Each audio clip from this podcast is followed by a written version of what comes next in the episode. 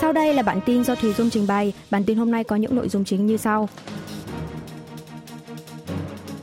Đội cứu hộ Hàn Quốc phái cử tới Thổ Nhĩ Kỳ tìm được 4 người sống sót sau trận động đất. Tòa án Hiến pháp Hàn Quốc bắt đầu xét xử luận tội Bộ trưởng Hành chính và An toàn. Bắc Triều Tiên tổ chức lễ duyệt binh nhân 75 năm thành lập quân đội nhân dân vào tối 8 tháng 2.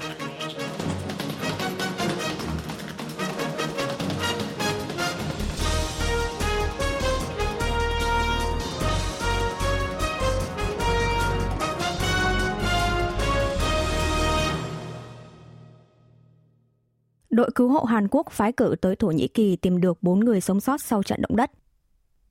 Bộ Ngoại giao Hàn Quốc cho biết vào lúc 5 giờ sáng ngày 9 tháng 2 giờ địa phương, đội cứu hộ khẩn cấp mà chính phủ Hàn Quốc cử tới Thổ Nhĩ Kỳ hỗ trợ khắc phục thiệt hại do trận động đất đã tìm thấy và cứu được một người đàn ông ngoài 70 tuổi tại một trường trung học phổ thông ở thành phố Antakya, tỉnh Hatay. 10 giờ sáng cùng ngày, đội cứu hộ còn cứu được thêm một gia đình gồm cha mẹ và bé gái 2 tuổi. May mắn rằng những người này hoàn toàn không gặp vấn đề gì về sức khỏe. Theo đề nghị của chính phủ Thổ Nhĩ Kỳ, một ngày trước, đội cứu hộ Hàn Quốc quyết định triển khai hoạt động cứu hộ tại thành phố Antakya, tỉnh Hatay. Chính quyền thành phố sở tại bày tỏ vui mừng vì đội cứu hộ Hàn Quốc đã gặt hái thành quả trong công tác cứu hộ chỉ trong thời gian ngắn. Hy vọng đội sẽ tiếp tục tìm kiếm được các nạn nhân khác còn sống sót trong những ngày tới. Bộ Ngoại giao Hàn Quốc cho biết đội cứu hộ khẩn cấp sẽ tiếp tục tìm kiếm các nạn nhân trong vòng 10 ngày. Bộ Ngoại giao sẽ xem xét tình hình thực tế để xem xét có cử nhóm cứu hộ lần hai hay không. Ngoài ra, Bộ Ngoại giao xác nhận trong số 5 công dân Hàn Quốc du lịch gần tâm chấn của trận động đất, có 3 người đã sơ tán tới nơi an toàn, hai người còn lại đã xác định được bình an và sẽ sớm được di chuyển sang địa điểm an toàn. Đội cứu hộ lần này có quy mô gồm tổng cộng 118 người, được phái cử từ các cơ quan như Bộ Ngoại giao, Bộ Quốc phòng, Cơ quan Phòng cháy chữa cháy, Cơ quan Hợp tác Quốc tế Hàn Quốc, COICA.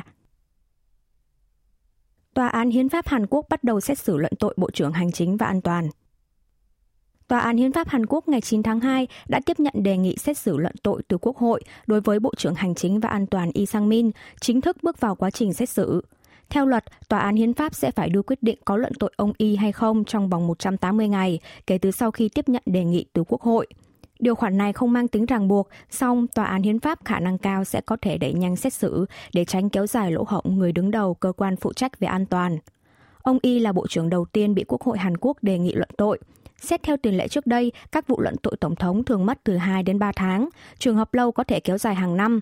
Lần này có thể tòa án hiến pháp sẽ xúc tiến nhanh quá trình xét xử luận tội đối với Bộ trưởng Lee Sang-min, tương tự lần gần đây nhất là xét xử luận tội cựu Tổng thống Park Geun-hye. Giữa các thẩm phán đang trao đổi ý kiến về việc liệu sơ suất của Bộ trưởng Lee Sang-min trong đối phó với thảm họa dẫm đạp Itaewon hồi cuối tháng 10 năm ngoái có phải đã vi phạm pháp luật hay hiến pháp đến mức đáng phải bãi nhiệm hay không. Quốc hội nêu ra các lý do luận tội ông Y là vi phạm hiến pháp liên quan tới phòng ngừa và đối phó với sự cố, thảm họa, vi phạm luật công chức và luật cơ bản về quản lý an toàn và thảm họa. Điều này có nghĩa là Bộ trưởng Y chưa làm tròn vai trò là một trong những người đứng đầu tháp điều khiển về ứng phó với thảm họa và sự cố. Tòa án Hiến pháp cho rằng việc ông Y thiếu năng lực chính trị hay đưa ra quyết định chính sách sai lầm không thuộc phạm vi xem xét trong quá trình xét xử luận tội. Tuy nhiên, giới luật pháp cho rằng trong trường hợp Bộ trưởng Hành chính và An toàn sai sót trong công việc gây ra thiệt hại nghiêm trọng cho quốc gia thì phải coi đây là lý do luận tội.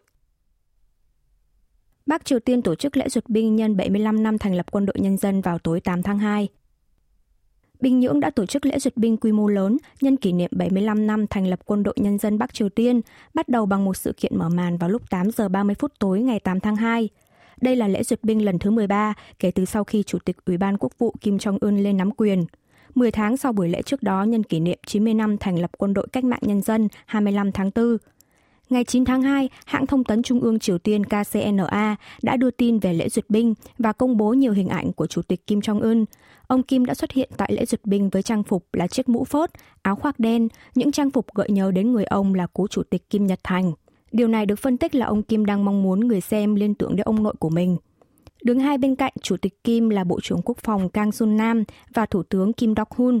Ngoài ra còn có hình ảnh của Phó Chủ tịch Ủy ban Quân sự Trung ương Đảng Lee Byung-chul và Lee Yong-ki. Theo hình ảnh chụp từ vệ tinh thương mại của công ty tư nhân Mỹ, tên lửa ICBM kiểu mới Hoa Song 17 và hai hàng xe chuyên chở kiêm bệ phóng di động mang tên lửa tầm trung và tầm xa đã xuất hiện tại lễ duyệt binh. Ngoài ra, một tên lửa chưa xác định cũng xuất hiện tại lễ duyệt binh này và khả năng cao là loại tên lửa có sức mạnh cao hơn tên lửa Hoa Song 17, do miền Bắc thường bố trí vũ khí mới hoặc có uy lực mạnh nhất ở hàng cuối cùng. Hình ảnh công bố cũng cho thấy có khoảng 22.000 người được tập hợp tại lễ duyệt binh này. Bộ Thống nhất cho biết dù vẫn còn sớm nhưng để ngỏ mọi khả năng về cơ cấu thừa kế gia tộc lãnh đạo họ Kim tại miền Bắc.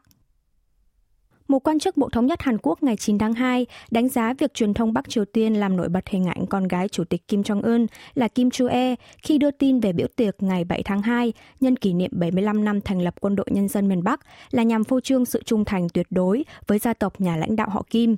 Theo quan chức này, con gái ông Kim Jong-un xuất hiện rất nhiều trong các bức ảnh mà báo lao động của miền Bắc đăng tải một ngày sau bữa tiệc. Mặc dù vẫn còn sớm để đưa ra nhận định về kế hoạch trao quyền thừa kế trong gia đình nhà lãnh đạo họ Kim tại miền Bắc, nhưng Bộ Thống nhất cũng để ngỏ mọi khả năng. Hãng thông tấn Trung ương Triều Tiên KCNA tháng 11 năm ngoái lần đầu đưa tin về con gái ông Kim, gọi là tiểu thư yêu quý. Lần thứ hai đưa tin nhắc đến tiểu thư tôn quý, còn trong bữa tiệc kỷ niệm 75 năm thành lập quân đội miền Bắc vừa qua thì dùng từ tiểu thư tôn kính. Con gái ông Kim cũng xuất hiện trong lễ duyệt binh kỷ niệm 75 năm thành lập quân đội của miền Bắc vào ngày 8 tháng 2. Bộ Thống nhất vẫn đang giữ thái độ thận trọng, cho biết vẫn chưa rõ có đúng tên con gái ông Kim trên thực tế là Kim Chu-e hay không, cũng như không có thông tin nào về việc ông Kim còn có con cái khác nào hay không. KDI giữ nguyên triển vọng tăng trưởng kinh tế Hàn Quốc là 1,8%. Viện Nghiên cứu Phát triển Hàn Quốc KDI ngày 9 tháng 2 cho biết vẫn giữ nguyên dự báo về mức triển vọng tăng trưởng của nền kinh tế Hàn Quốc trong năm 2023 là 1,8%, tương tự như mức triển vọng được đưa ra hồi tháng 11 năm ngoái. Theo dự báo, tỷ lệ tăng trưởng nửa đầu năm là 1,1%, nửa cuối năm là 2,4%. Mặc dù mức kỳ vọng nửa đầu năm giảm 0,3%, song bù lại nửa cuối năm tăng 0,3%. Tình hình kinh tế trong 6 tháng cuối năm nay có khả năng dần phục hồi, nhưng 6 tháng đầu năm sẽ chững lại hơn dự kiến. KDI giải thích lý do là vì sự phục hồi dần dần của nền kinh tế Trung Quốc. Cơ quan này phân tích khả năng cao nền kinh tế Trung Quốc vẫn đình trệ vào nửa đầu năm vì dịch bệnh COVID-19 lây lan trong thời gian ngắn nhưng sẽ đi vào ổn định trong nửa cuối năm, ảnh hưởng tích cực tới xuất khẩu Seoul, khiến tỷ lệ tăng trưởng có thể vượt qua mức kỳ vọng. Theo đó, triển vọng xuất khẩu được nâng lên thành 1,8%, cao hơn 0,2% so với lần dự đoán trước. Trong đó, mở rộng số du khách Trung Quốc sang Hàn Quốc sẽ đóng góp vào cải thiện xuất khẩu dịch vụ trong nước. Ngoài ra, quy mô gia tăng số người tìm được việc làm trong năm 2023 cũng được dự đoán sẽ lên tới 100.000 người, cao hơn 20.000 người so với mức kỳ vọng cũ.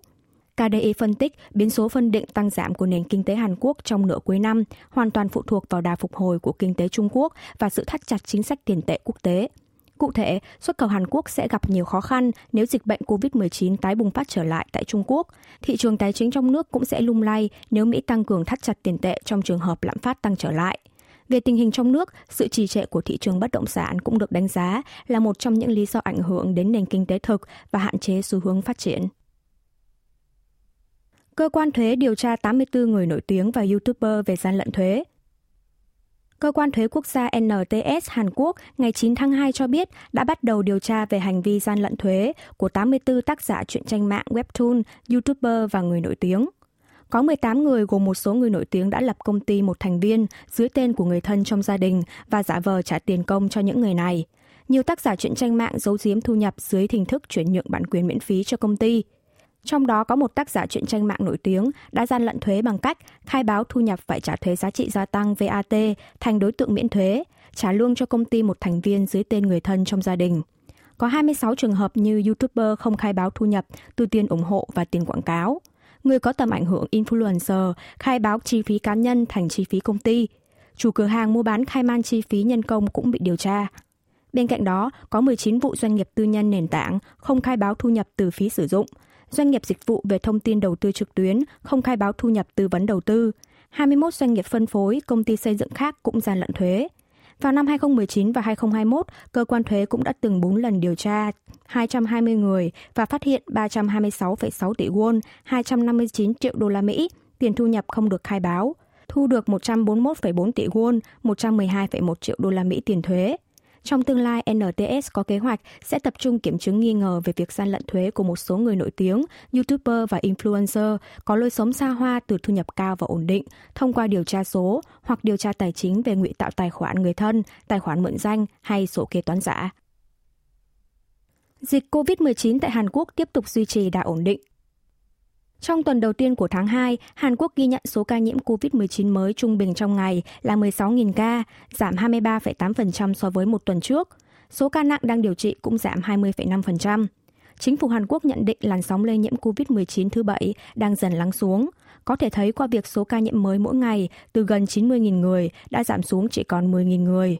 Trong tình hình dịch COVID-19 trên đà giảm và chính phủ Mỹ tuyên bố kết thúc tình trạng khẩn cấp về y tế công cộng trong tháng năm tới, Hàn Quốc đang thảo luận về các phương án đối phó với dịch COVID-19 trong tương lai, bao gồm phương án đảm bảo tiêm phòng vaccine định kỳ. Giám đốc cơ quan quản lý dịch bệnh Hàn Quốc KDCA Chi Yong Mi nhận xét sẽ có biện pháp thích hợp nhất là tiêm phòng vaccine định kỳ một lần đối với người bình thường và hai lần đối với người có nguy cơ lây nhiễm cao. Cơ quan dịch bệnh dự định sẽ đưa ra kế hoạch tiêm phòng cụ thể về đối tượng và số lần tiêm sau khi tích cực thảo luận với các chuyên gia, xem xét tình hình dịch bệnh trong nước và chính sách phòng bệnh của các nước khác.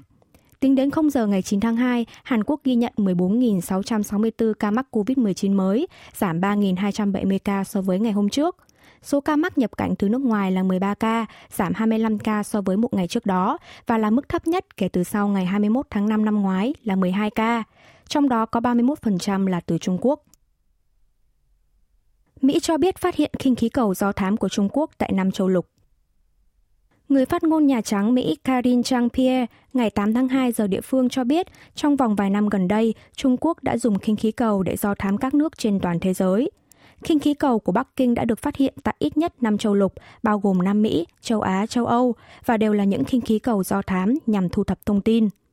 Trong những năm qua, Trung Quốc đã cải tiến chương trình của khinh khí cầu do thám để cao quy mô. Vậy nhưng vẫn có những nước hoàn toàn không hay biết về sự tồn tại của những khinh khí cầu do thám này. Bà Karin Chang-pierre từ chối trả lời thẳng câu hỏi của phóng viên Đài Phát thanh và Truyền hình Hàn Quốc KBS về việc Mỹ có phát hiện được khinh khí cầu do thám của Trung Quốc ở Bắc Triều Tiên và Hàn Quốc hay không, chỉ cho biết vẫn đang trao đổi kín với đồng minh. Washington đã điều tra khoa học về khinh khí cầu do thám để xem Trung Quốc kích hoạt các khinh khí cầu này như thế nào, nỗ lực để tìm hiểu thêm về sự thật. Bộ Quốc phòng Mỹ thì cho biết dưới thời chính phủ cựu Tổng thống Donald Trump đã phát hiện được ba khinh khí cầu do thám của Trung Quốc. Thời chính phủ Tổng thống Joe Biden thì hai lần. Đường đi của những khinh khí cầu này là tới những địa điểm đáng quan tâm đối với Bắc Kinh, Hội đồng An ninh Quốc gia Nhà Trắng thì tổ chức một buổi họp báo với giới phóng viên nước ngoài. Một điều hiếm thấy, được phân tích là nhằm mục đích thể hiện rằng Washington đang công khai mọi thông tin một cách minh bạch, trong bối cảnh Trung Quốc vẫn đang mục mực phủ nhận đây không phải là khinh khí cầu do thám. Doanh nghiệp thủy sản bức xúc về đối phó của chính phủ Hàn Quốc trước việc Nhật Bản xả nước thải nhiễm xạ ra biển. Chợ cá đầu mối thành phố Busan, nơi buôn bán thủy sản lớn nhất Hàn Quốc, đang trong tình trạng báo động sau khi chính phủ Nhật Bản tuyên bố sẽ xả nước thải nhiễm xạ từ nhà máy điện tử Fukushima ra biển. Các doanh nghiệp thủy sản yêu cầu phải tiến hành kiểm tra phóng xạ ngay tại chỗ đối với hải sản đánh bắt được và công khai kết quả. Bộ Hải dương và Thủy sản Hàn Quốc có kế hoạch tăng số điểm khảo sát nồng độ phóng xạ đối với nước biển, tăng cường gấp đôi việc kiểm tra mẫu thủy sản. Tuy nhiên, người tiêu dùng vẫn chưa khỏi bất an – Đại diện một hợp tác xã nghề cá ở thành phố Busan cho biết, mặc dù chính phủ công bố sẽ hỗ trợ ngân sách để bố trí máy móc kiểm tra nồng độ phóng xạ một cách chính xác, nhưng trên thực tế vẫn chưa có một trang thiết bị nào được hỗ trợ. Giới doanh nghiệp thủy sản đang rất bức bối vì tới thời điểm hiện tại, chính phủ vẫn chưa hề có giải thích rõ ràng hay lập đối sách để kiểm tra vùng biển của Hàn Quốc có an toàn hay không trong trường hợp Tokyo xả nước thải nhiễm xạ ra biển. Ngoài ra, các doanh nghiệp thủy sản cũng đang lớn tiếng yêu cầu chính phủ phải lập đối sách bù đắp tổn thất trong trường hợp ngành thủy sản gặp thiệt hại từ vụ việc lần này. Đại diện một hợp tác xã thủy sản ở thành phố Busan bày tỏ bức xúc, yêu cầu chính phủ cần phải thông báo rõ về đối sách với việc Nhật Bản xả nước thải nhiễm xạ ra biển, để người dân có thể yên tâm, chứ không chỉ thông báo như thể tuyên chiến với người dân. Tuy nhiên cho tới thời điểm hiện tại, chính phủ vẫn chưa bắt kịp các yêu cầu về việc lập đối sách an toàn với việc Tokyo xả nước thải nhiễm xạ ra biển. Quý vị và các bạn vừa nghe xong bản tin của Đài Phát thanh Quốc tế Hàn Quốc KBS World Radio.